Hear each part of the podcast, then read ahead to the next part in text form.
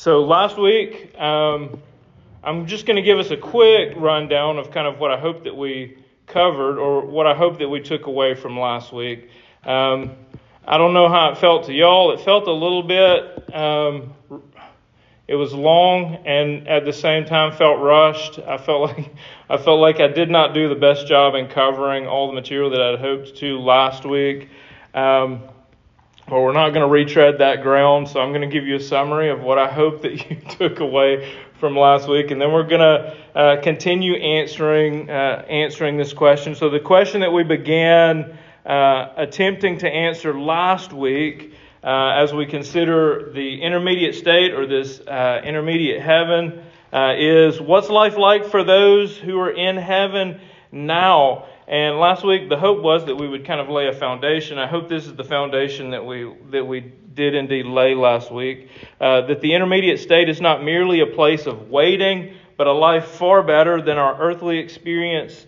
Uh, there we will be in the presence of our Savior, free from our sinful natures, dwelling in paradise as we await God's final victory over death. Even now, heaven is a festive, joyous gathering place where Christ dwells in the midst of his people and is, a, and is accompanied by innumerable angels. So, we looked at several verses last week, kind of digging into that. This week, we're going to be stepping into the book of Revelation. Uh, we'll be spending most of our time in Revelation chapter 6, verses 9 through 11. And I mentioned last week here. Um, a good resource if you want to follow along in this study um, and you want to have just some extra material that you can draw from for reference. Uh, Randy Alcorn's book titled Heaven is an excellent book. If you are interested, Dustin actually has a copy in his office. I'm sure he'd let you like glance over it just to see kind of the material that's in it. Um, if you asked him real ni- nicely, he might let you borrow it as long as you promise to return it.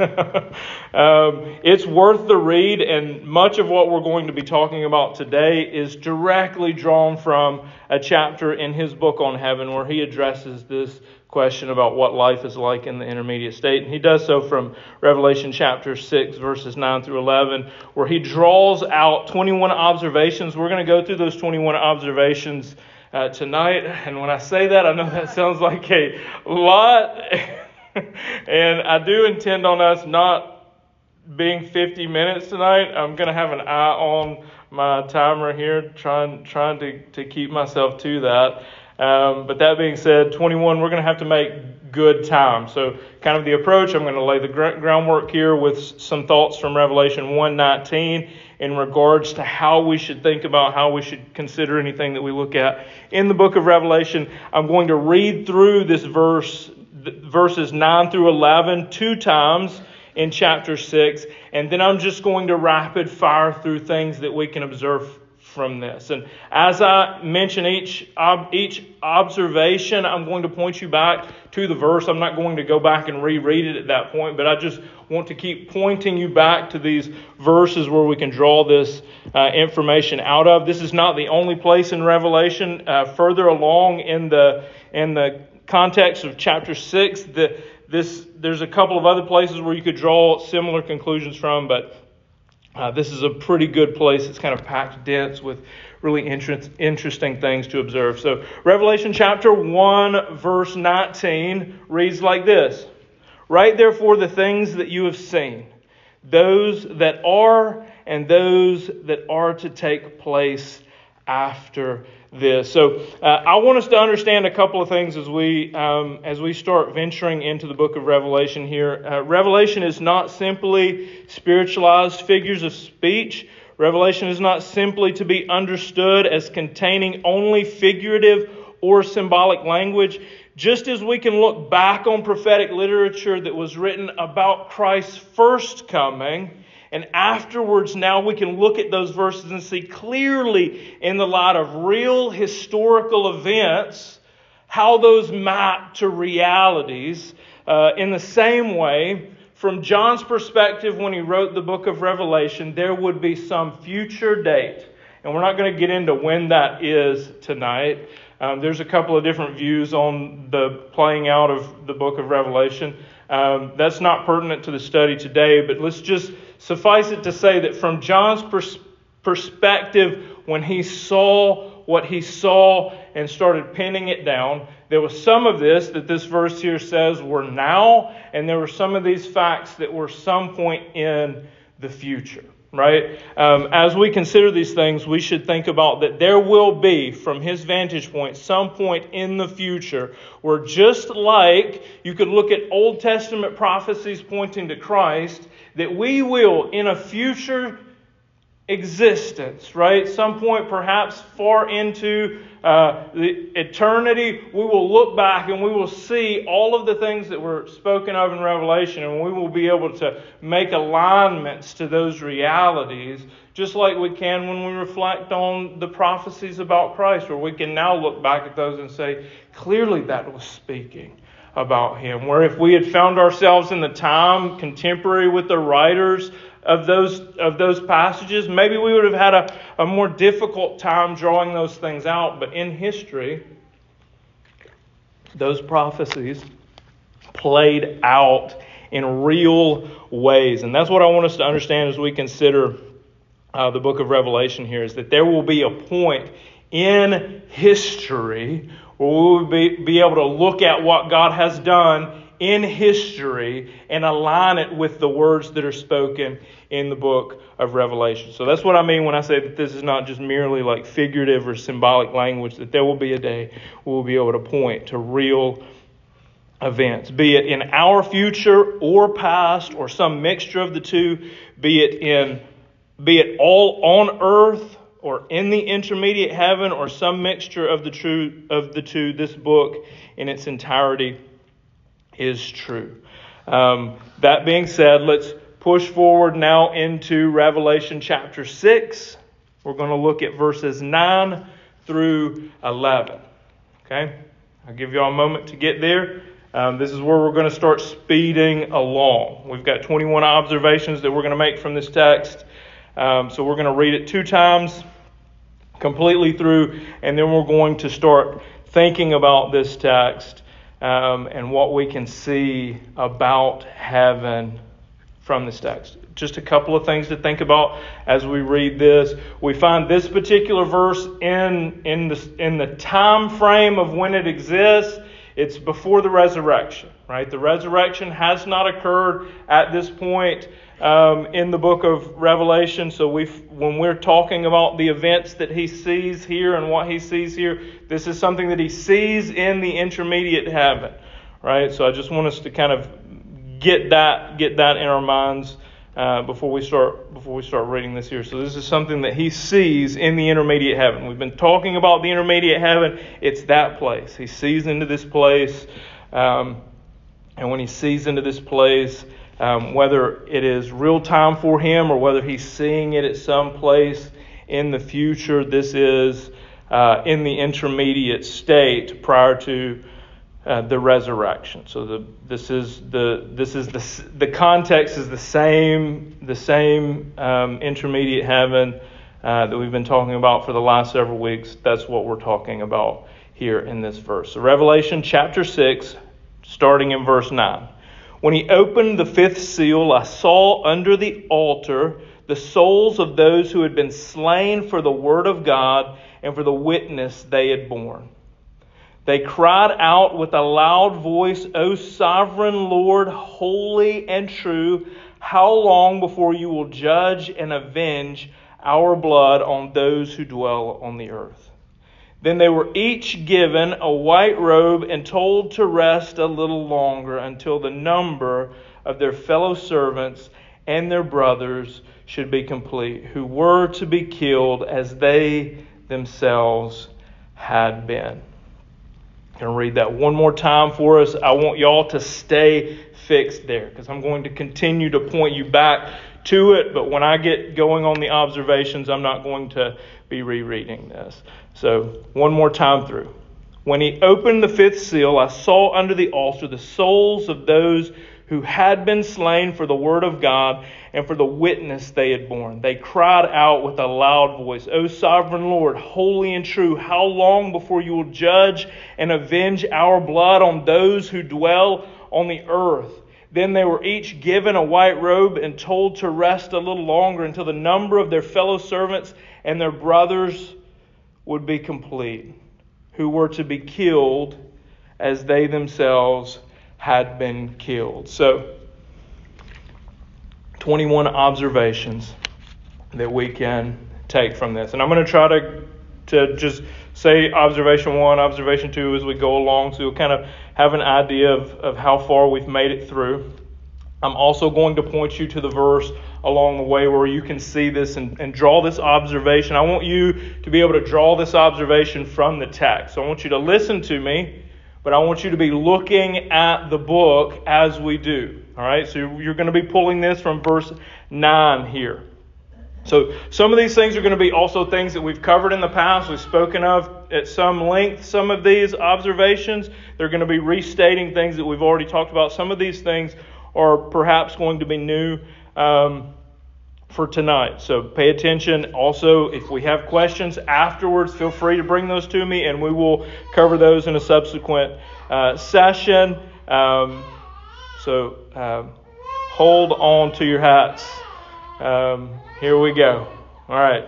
When these people died on earth, they relocated to heaven. So, verse 9 these are people who lived on earth and they, after death, found themselves in heaven. Obviously, right? This is not new information for any of the any of us, but this is something we pull here directly from the text. They don't find themselves in some like state of existence and then and then from that existence moving into the intermediate heaven. They don't have to be prayed from one realm into another. If they found themselves dead in Christ, then they are alive immediately they are in heaven. That's observation number one. Observation number two, and this will pull from verse 9 as well.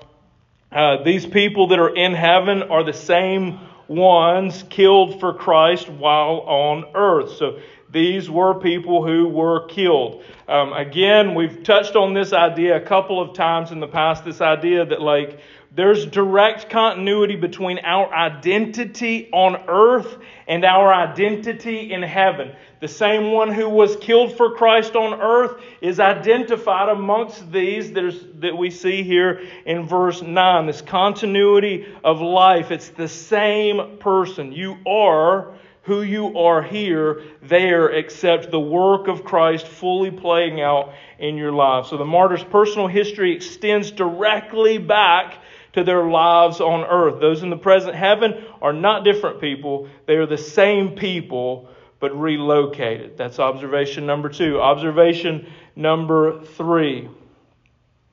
And this is one of those observations that some of you are going to find this one, well, of course, and then some of you are going to find this one, well, you're going to try to make excuses why, why it couldn't be the case, right? How could I be ha- happy in? We've covered this also in the past. So um, go back and listen to some of the uh, some of the previous recordings if you have issues with this uh, with this reality. Uh, the third observation is the people in heaven remember their lives on earth. Right? You can see this in verse nine. These are the these people were known and identified as the ones slain because of their te- the testimony that they had maintained. That's observation number three. So I'm going to restate that one again. Um, the people, these people in heaven, they remember, they're remembered for their lives here on earth. They're remembered for what they had done, the testimony um, that they had. So um, what we do here matters even after this life is done. It's a takeaway from this. The fourth observation they called out. In verse 10, they called out. What does this mean? This means they're able to express themselves audibly, perhaps. Um, a question that comes out of this if they called out, in what sense did they call out? Could this suggest that they exist in a physical form? Like if I'm calling out and you're hearing me, what does, what does that require, right? These are things that we've kind of covered a bit in the past, but uh, don't miss the fact that they called out. So that's observation number four. Observation number five uh, people in the present heaven can raise their voices. Verse 10. So people in the present heaven can raise their voices. Uh, this indicates that they are rational, that they seek to communicate. This also indicates that they have emotion, like they are drawn to raise their voices. Um, I don't know why this should surprise us that people would be people even when they're in heaven, right? But um, I think sometimes we overlook that. We can oftentimes think that that a lot of our personality just gets wiped out um, because we perhaps can't reconcile how we could be us and and not sin, um, negating the fact that God's working uh, to bring these things uh, to be a reality for us. So uh, these people passionate raise their voices. That's observation number five. Observation number six. Uh, this can be drawn from the same verse there. Uh, they called out in a loud voice. So look at that text. Look at the way that the, the wording of them calling out. They call out in a loud voice.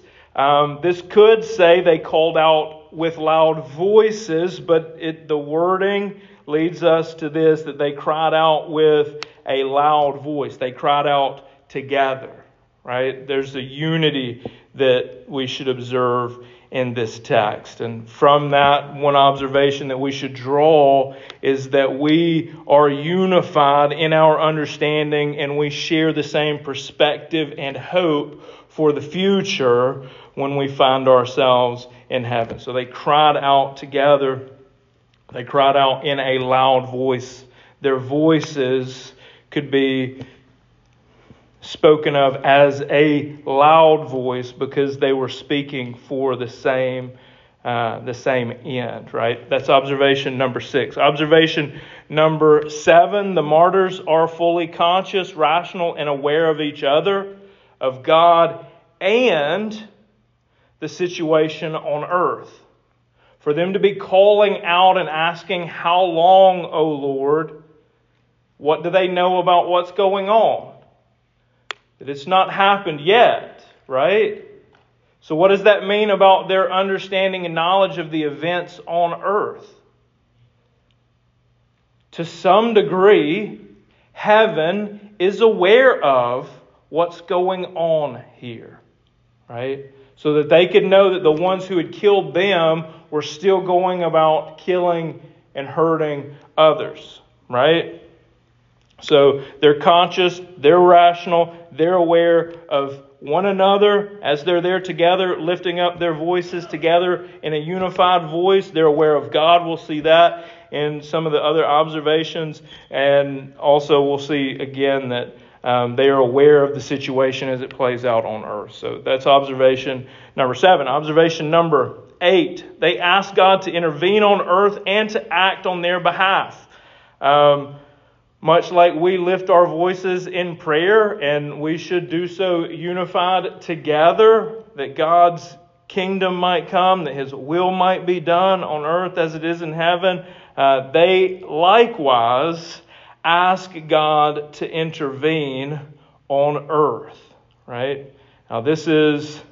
Um, different than the way that we pray, right? Because where do they find themselves? Like literally in the presence of their Savior, right? Uh, but in the same way, they're communicating with God um, on behalf of the events that are taking place on earth, asking how long until you judge the inhabitants of the earth and avenge our blood. Verse 10 is where you can kind of look to see that observation. So that's observation number eight. The ninth observation that we're going to see here is that those in heaven are free to ask God questions. What do they ask Him? How long? Now, a couple of things that we're going to pull from this. What can we conclude if they have to ask the question? They don't know what? The answer right? So they're asking the question. So I think a lot of us think that we will just automatically know everything the moment that we die. You will always be a finite being. You will never be capable of knowing everything in the way that God knows everything, right? You will never be that. You will always be finite. You will always have questions that God could answer. And they ask. They ask Him. We're, they're free to ask God questions, which means they have an audience with God. That means God will listen. It also means that they need to learn, right? Um, you will learn in heaven. This is an observation. This is something we can pull from this text: is that there you will still have things that you can learn even in heaven. Your knowledge will be of true things, but you will never know every single thing, and that's a good thing. This is something that should encourage us. This is something that leads us to this reality that it will not be boring there because there will always be something new for us to experience, to know about God, about what He's doing and we will be free to ask Him. That's observation number nine. We're almost halfway through. Observation number 10.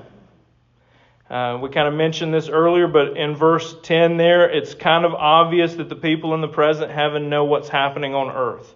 Martyrs know enough to realize those who killed them have not yet been judged, right? So that's observation number 10. Observation number 11 those who are in heaven have a deep concern for justice and retribution. You can see this in verse 10. You can see this in what they're asking of God. When we go to heaven, we won't adopt a passive disinterest of what happens on earth. On the contrary, our concerns will be more passionate and our thirst for justice greater. We will join with them seeking for God to do the work that He has called, that He is going to do um, on earth. Like our desire for God to, uh, like, demonstrate total victory. Um, will be will be real. We can see this as we observe the, the martyrs and the way that they desire God's justice. Uh, Neither God nor we will be satisfied, in fact, until his enemies are judged, until our bodies are raised, and sin and Satan has been once and for all defeated. The earth, we look forward to its restoration and Christ's exaltation over everything.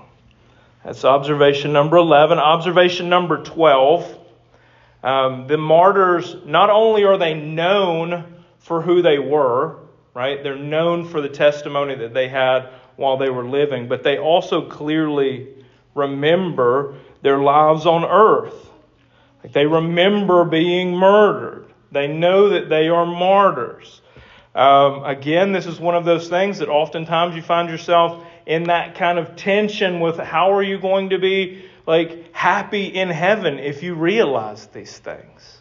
Right? If you find yourself in heaven as one of these martyrs and you have been murdered for your love of Christ, how can you love Him and enjoy Him most fully if you remember that you were murdered?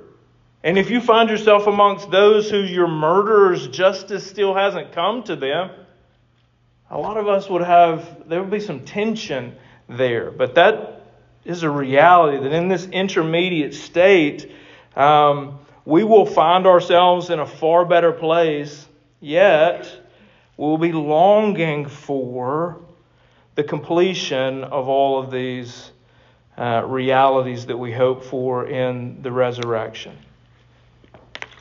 So, observation Number 12, we will remember our lives. We'll be known for our lives. That was a previous observation. But we will also remember our lives. This is something we can see in this text. The 13th observation here um, the martyrs in heaven pray for judgment on their persecutors who are still at work hurting others. So these martyrs are calling out for justice for those who are still alive, who they are in some regards aware of their circumstances and situations. They're calling out for justice.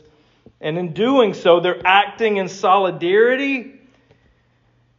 In fact, interceding for saints still alive, undergoing persecution from their persecutors.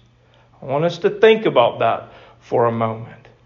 That there are those who have gone before us, we can pull it directly from this text, who have not just been disconnected from our circumstances entirely, but who find themselves in a far better place and yet tied to us in such a way that they desire our good and justice for those who would do evil against us, right? So, this intermediate state, what we can see and what we can conclude from this is that it's not just disconnected bliss, right? It's not like to consider it just simply disconnected bliss would not would be to have a lesser view of what this existence is. It would be a lesser view of what we draw from the text here, is that they clearly are considering the, the goings on on earth, the suffering of other saints at the hands of their very own persecutors, and they're asking God to intervene in this. Uh, this suggests that uh, those that are in heaven are both seeing and praying for saints on earth. That's observation number 13. So we are more than halfway through, and we're still doing pretty good on time. Um, another thing that we see, the 14th observation here, is those who are in heaven see God's attributes in a way that makes his judgment of sin more understandable. I'm going to say that one again, and I want you to pay close attention to the text. Pay close attention to what they are asking for. So, this observation that those in heaven must see God's attributes in a way that makes his judgment of sin more understandable. There would be way softer ways of wording their unified voice together. Like, Lord, how long until you save every one of them? How long until every one of them who persecuted your people and hurt your people, how long will you wait on them until they come to you? Right? Wouldn't that be a more holy view? Wouldn't we see that as a more holy understanding of what you should be seeking for?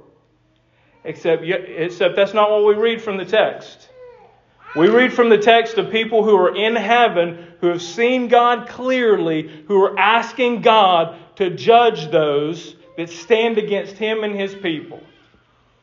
That's the 14th observation that we can draw from this text is that we will see him more clearly and it will change and shape the way that we desire his justice and judgment upon sin.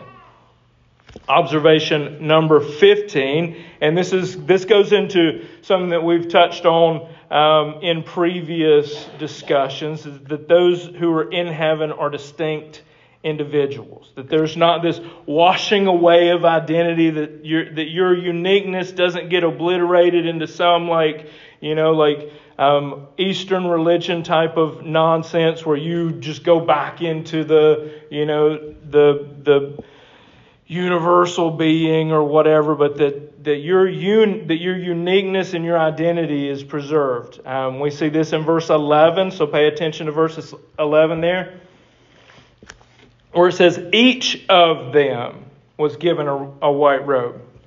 Um, each of them. So it's individually accounting for the martyrs that find themselves in this group, and each one of them individually find themselves given a white robe. All right, verse. So that's the fifteenth observation. The sixteenth observation is this: um, martyrs wearing white robes suggests at least the possibility of actual physical forms. Why else would you need a robe? Does Casper need a robe? Right? Does our like view of what a spirit would need include a robe? Yet what we find in this description here is very much like a, a description that seems, or at least like alludes to some type of physical existence. Like he sees them, and he sees them given white robes. Um, obviously disembodied spirits we wouldn't think would need robes of any kind. Um, now, I, I will say that we're dealing with the book of Revelation. There is some symbolic language in this book, so um, I want to tread lightly on this observation. This is not a hill that I would die on, but it is a, an area where I would point out, and at least like it's a valid question. Why, who wears robes? Bodies wear robes. Could we assume that the that the robes have arms? Right? Like, what does a robe look like? He identifies it as such. Um, so I, I think that it, that at least this can point us in a direction that, uh, with other evidence that we've that we've discussed in the past, can can give us more uh, more insight to this. So that's kind of observation number 16. Observation number 17. Um, we can see this in verse 11 that God answers their question. So um, they ask God how long, and then God answers them. Right. This in, indicates some type of um, process of communication that takes place there. Um, it also like adds to the evidence that we don't know everything in heaven. Um, that God, we have questions there, and He answers questions, and there's this back and forth where at the end of this conversation, we find these martyrs having more knowledge than they had before they asked the question. Um, so, um, they, they most certainly knew more about what God was doing after asking the question uh, than they had before asking the questions. This process of learning again, um, we see. So that's observation number 17, and we are getting close to the finish line. Um, so the 18th observation God promises to fulfill the martyr's request, but he says that they'll have to wait a little longer. What is this? What, what can we draw? Like what, like type of? Um, so this you see this in verse 11 also. By the way, if you want to put your eyes on it. Um, so they're asking God to do something. They're being told to wait. There's this, like what we can observe is that they are anticipating this coming finale, right? They don't just find themselves in heaven disconnected from everything going on on earth, but that they anxiously await God's completion of these things. They're looking forward to. So while they are in heaven, while yes, it is far better, while yes, they are with their Savior, they still find themselves waiting. Waiting for what? Waiting for what? For God to finish the work that He is doing. So, unlike the eternal heaven, like the heaven that we're going to talk about after the resurrection, um, where there will be no more sin, no more curse or suffering on the new earth. The present heaven coexists and watches over an earth that is still under sin, under the curse, and suffering. That's the 18th observation that we can draw there. They wait for the day when it's completed. They wait along with us. You anticipate the resurrection. So does everyone that you love that finds themselves in the presence of the Lord today.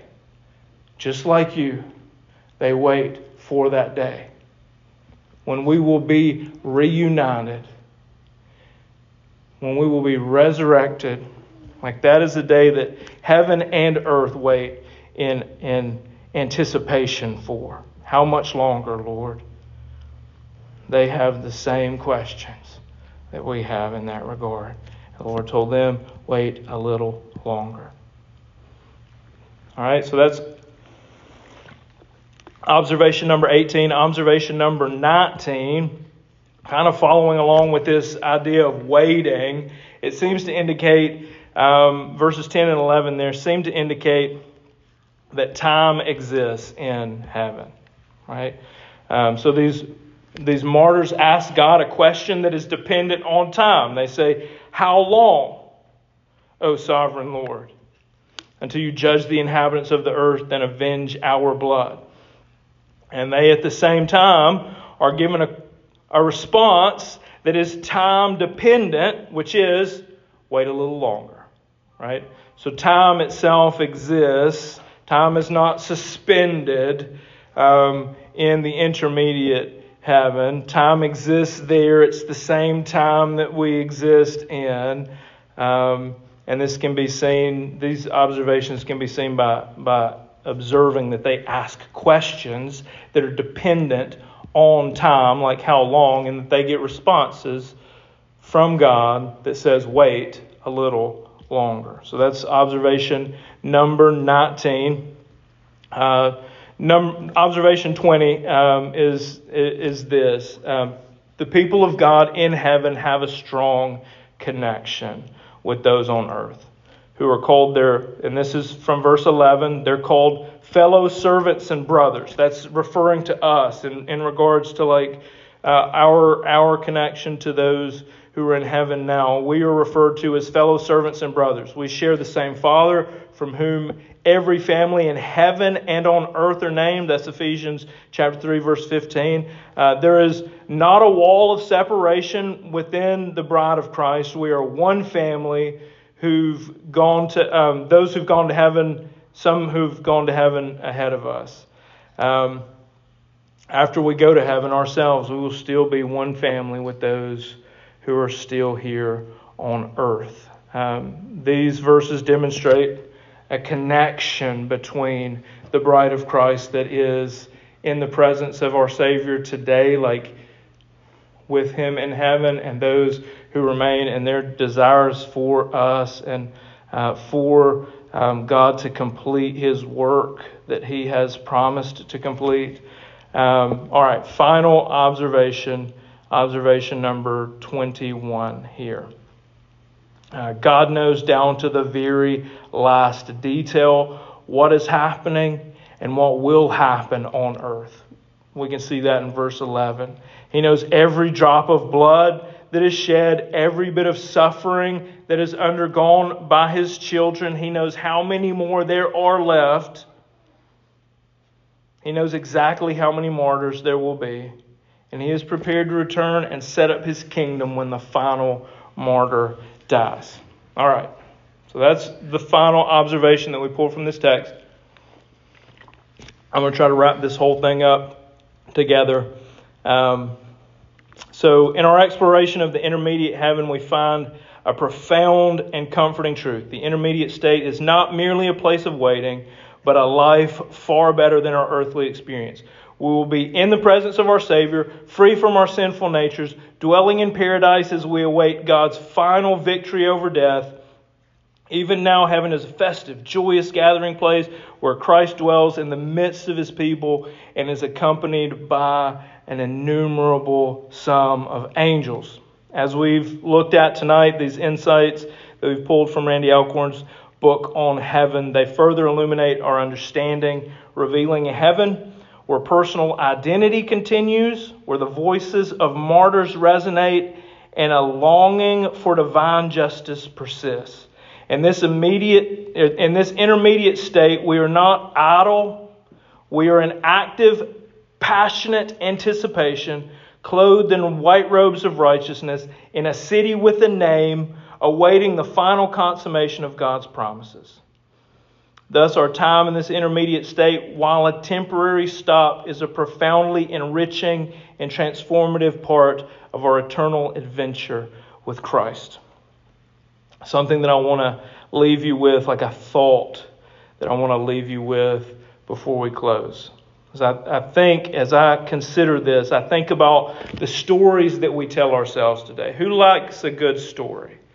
Who likes to tell a good story? Right? Who has a friend that likes to tell a good story? Perhaps they tell a story that's a little too long, but we are captivated by stories. This is why you go to the movies. This is why you seek entertainment in that form. Stories captivate us. Imagine the time we will enjoy in heaven before the resurrection. Imagine the memories that we will make there as we, being free from sin, enjoy Christ in anticipation of even greater moments that will await us after the resurrection and moments that will follow those and that will follow those forever and ever. Let's pray.